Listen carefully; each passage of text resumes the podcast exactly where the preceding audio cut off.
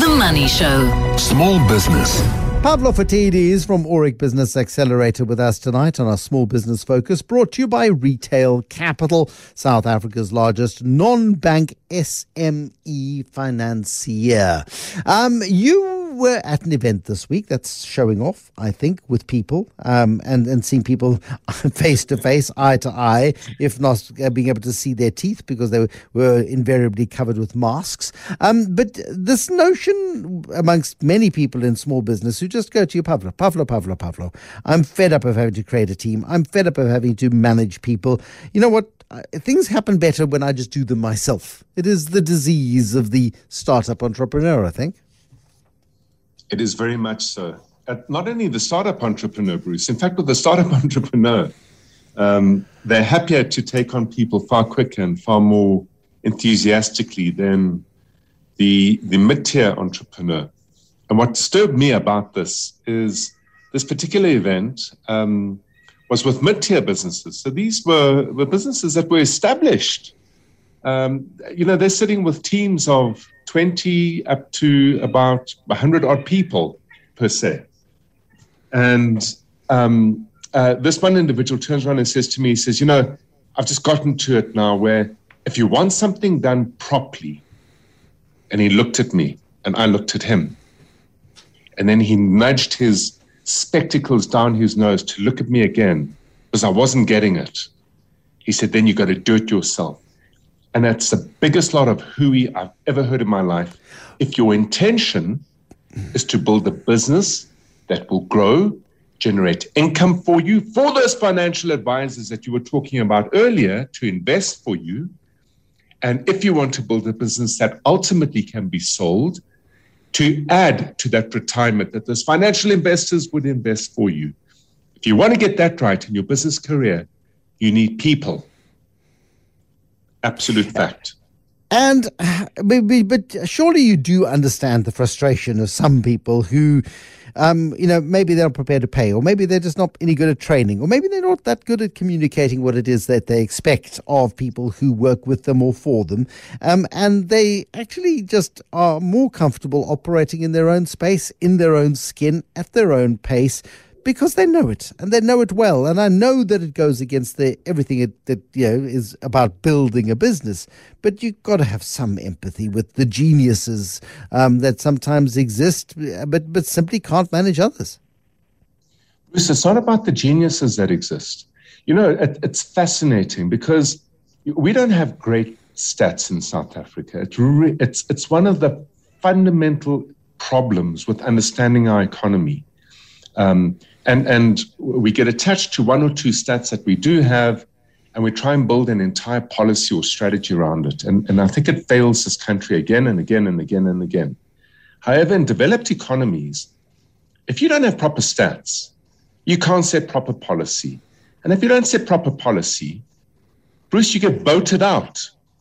So in developed economies because they also are able to increase regulation and they've got more and more and more businesses in their regulatory nets. You know, this idea of running a, a an informal business on a cash no VAT basis, et cetera, et cetera, very hard to do across Europe or the UK or the US where they've got GST. So you get proper stats there. Listen to this 31 million businesses in the United States of America. 12 and a half million of them employ more than one people. 12.5 million employ more than one person. Across the UK, 6 million businesses and 280,000 employ more than one person. So the idea that you shaped out over here, where you don't want to employ people and you're quite happy going and doing your own thing and generating income, that's well and good, but it's not a business. That's a job. And that's something that will never be able to grow beyond a certain level. And it's certainly something that you'll never be able to exit and sell for a capital gain, which is a significant part of your wealth creation journey as a business owner. So the absolute fact is this. If you're building a business, and let's define a business as something that can grow over a period of time, grow beyond you, and ultimately grow into an asset that can be sold for a capital gain 10, 20, 30 years from now. You cannot grow a business without a without people. You cannot grow a business without people who aren't part of a team and organized into a team.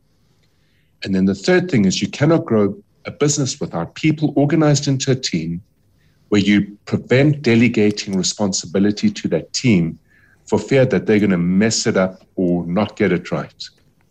And you have to get your head beyond those three things if you are serious about building a business, because otherwise, honestly, you just have a very, very expensive job.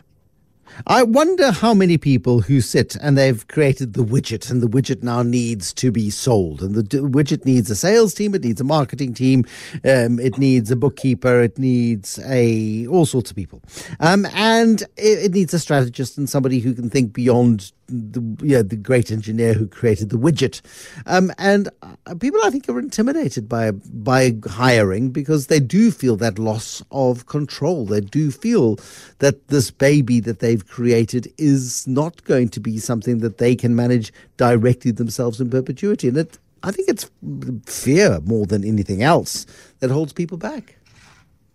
Well, it's fear, but you know what? That fear is often guided by, um, and I really I hope I, well, I'm going to offend some people with saying this, but oh, that fear is guided by small mindedness.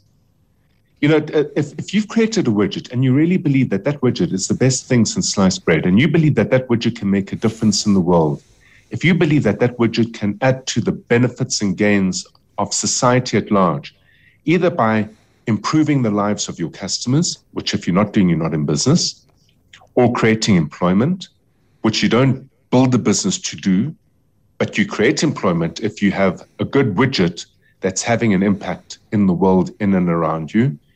And if you're not motivated to create some form of, of wealth around all the risk that you're going to face in building a business, then I would argue you're not thinking right in relation to a business. Because if you want to build something that's going to grow beyond you, then by all means, understand this that as you grow over time, there are about six or seven different stages where not only do you get further and further and further away from the widget, Bruce, but you get further and further and further away from dealing with customers who, when they are shown the widget, experience excitement and validate your thinking and and and your, your creativity. So it does get frustrating as you move further and further away from the coal face. You also do lose control as you move further and further away from the coal face. But if you're not moving away from the coal face, you don't have a business, you have a job.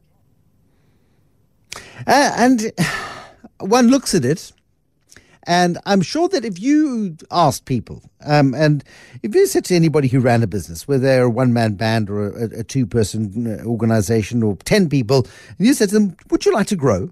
I'm sure most people would like to grow. I don't think people by nature want to stagnate and, and become atrophied and not have the prospect of, of, of doing better over time or serving more customers or, or growing their enterprise. Completely. But you know what's always interesting? Because we've, so over the years, I've run a number of surveys um, with, with business owners in a particular size and space and stage of their life cycle.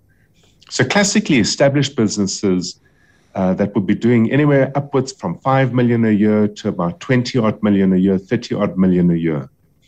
And depending on the circumstances of the economy, depending on the circumstances in their lives, it's interesting to see how, firstly, people's minds change because circumstances do change minds. But on average, across now, we've done this for about five years, Bruce on average, the, the numbers sit at around 88% of the businesses we've spoken to want to grow.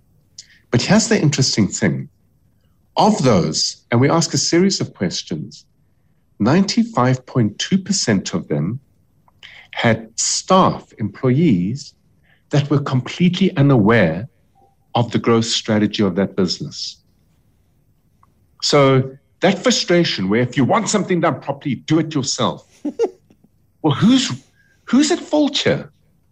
If your people don't understand what you're doing and what your strategy is and where you want to go, and they're not performing in a manner that, as far as you're concerned, demonstrates that they're aligned to you, how are they meant to understand where you want to go, how are they meant to understand the growth strategy.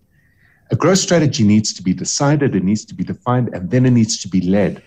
And a huge part of leadership is communication. It's about how you get your team on board and motivated and excited about a future that you want to create for the business in which they themselves can also see an exciting future and wealth creation path. How so many that communication of the, is vital how many of the people that you talk to, Pavlo, and you, you meet them for the first time, um, and they say, and you say, do you want to grow? And they say, of course I want to grow. And they say, how many people do you want to employ? And they say, well, I, as few as possible. Thank you very much. Uh, and then they say, you say to them, so what is your growth strategy? And they say, well, I want to sell more widgets. And they say, no, no, that's what you want to do. What is your strategy? And they say, well, I want to take these widgets and I want to sell more of them because they don't actually have a cooking clue what they're doing themselves. They've made the widget. They've got the thing. It's changing the world in you know, one widget at a time. But they actually don't know themselves what they want to do or or how to do it.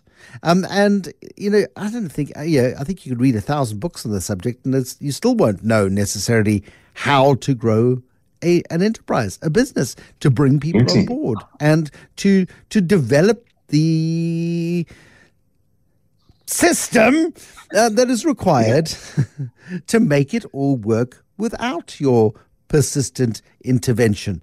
Um, and I think it's just an inadequacy problem in in the in the mind of the owner.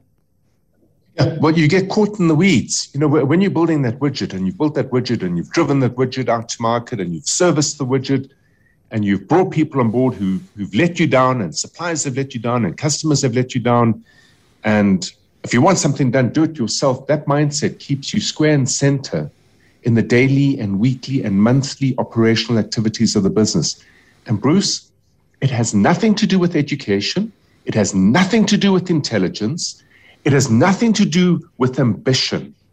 When we get caught in the engine room, in the kitchen, in the weeds of a business, whatever expression you want to use, it becomes very hard to see the wood for the trees. It becomes very hard to get a perspective on growth.